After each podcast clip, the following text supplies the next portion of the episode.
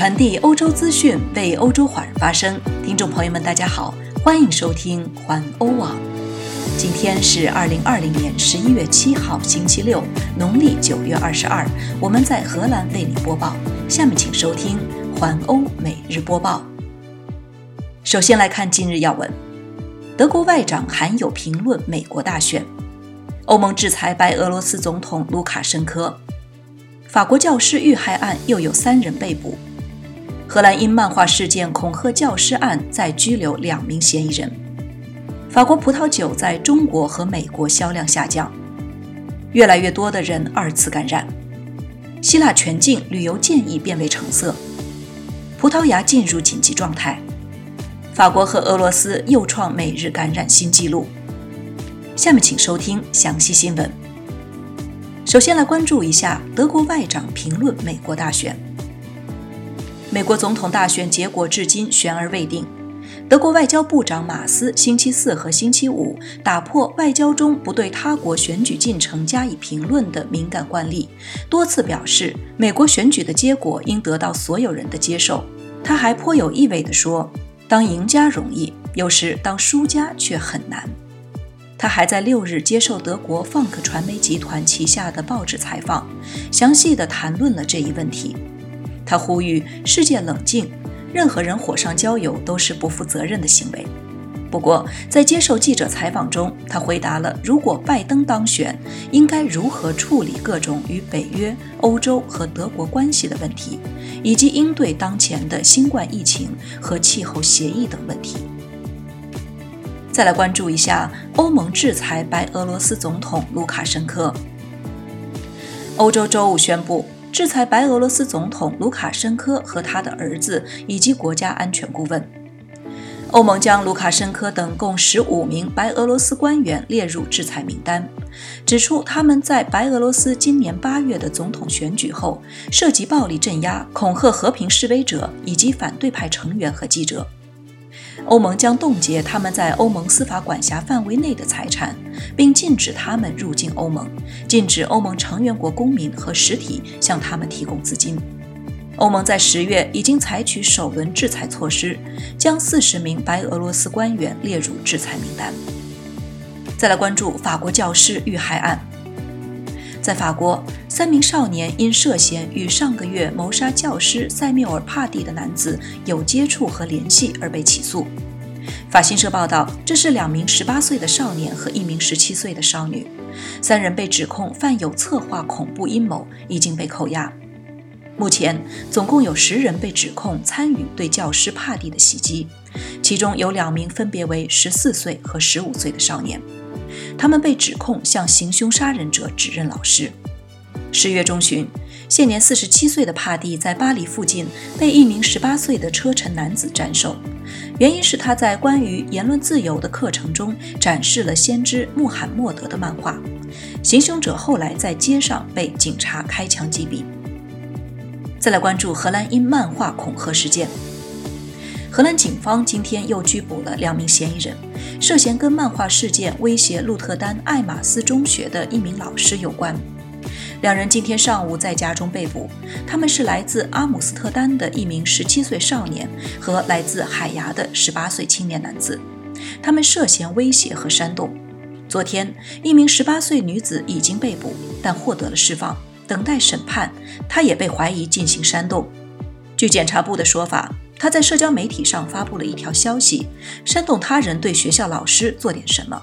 该事件发生在一名法国教师因为在上课时候出示的一幅《查理周刊》的穆罕默德的漫画，因此遭到杀害之后。在荷兰的这所学校，有穆斯林学生发现也有一幅类似的漫画，要求校方将其撤下。有人将漫画拍成照片放到社交媒体上，而引起了风波。有人对张贴这张漫画的教师发出威胁，该教师不得不藏匿。其实这张漫画在2015年就被张贴。法国教师被杀事件之后，引起了学生的注意。许多穆斯林女学生希望把漫画从布告栏中拿下。他们说，老师犯了亵渎罪。漫画上面画了一位身着《查理周刊》T 恤的被斩首者，向刚刚行刑的圣战分子伸出舌头。漫画作者对 RTL 新闻部说。上面画的根本不是先知，而是圣战者。再来关注法国葡萄酒在中国和美国销量下降。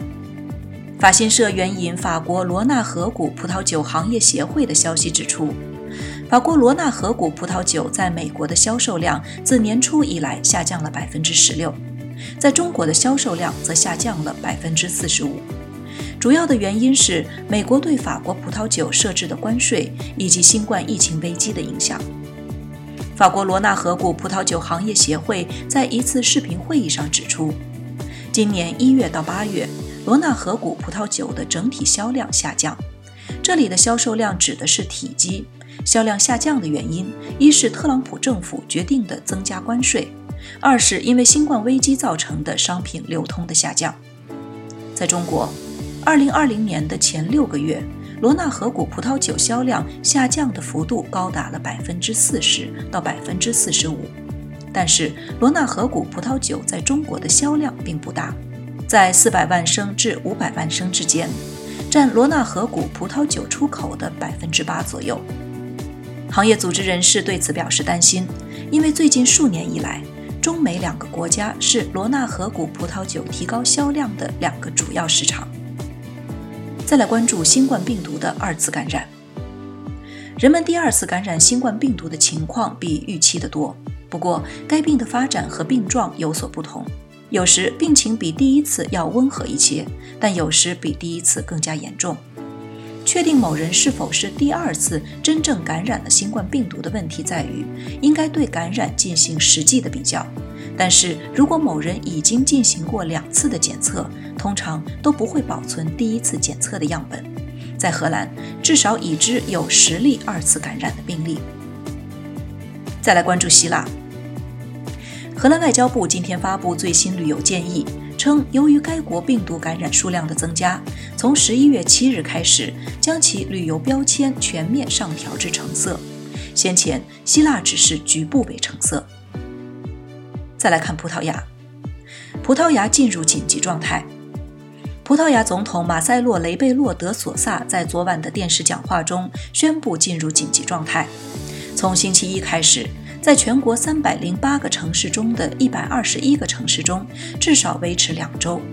总统说，这种紧急状态在很大程度上是有限的，也是预防性的。紧急状态首先必须给政府提供采取更有效疫情措施的空间。葡萄牙人应尽可能留在家里，在可能的情况下必须在家工作。与春季不同，这次允许学校、商店和餐馆继续营业。最后再来关注一下，法国和俄罗斯每日感染数字又创新纪录。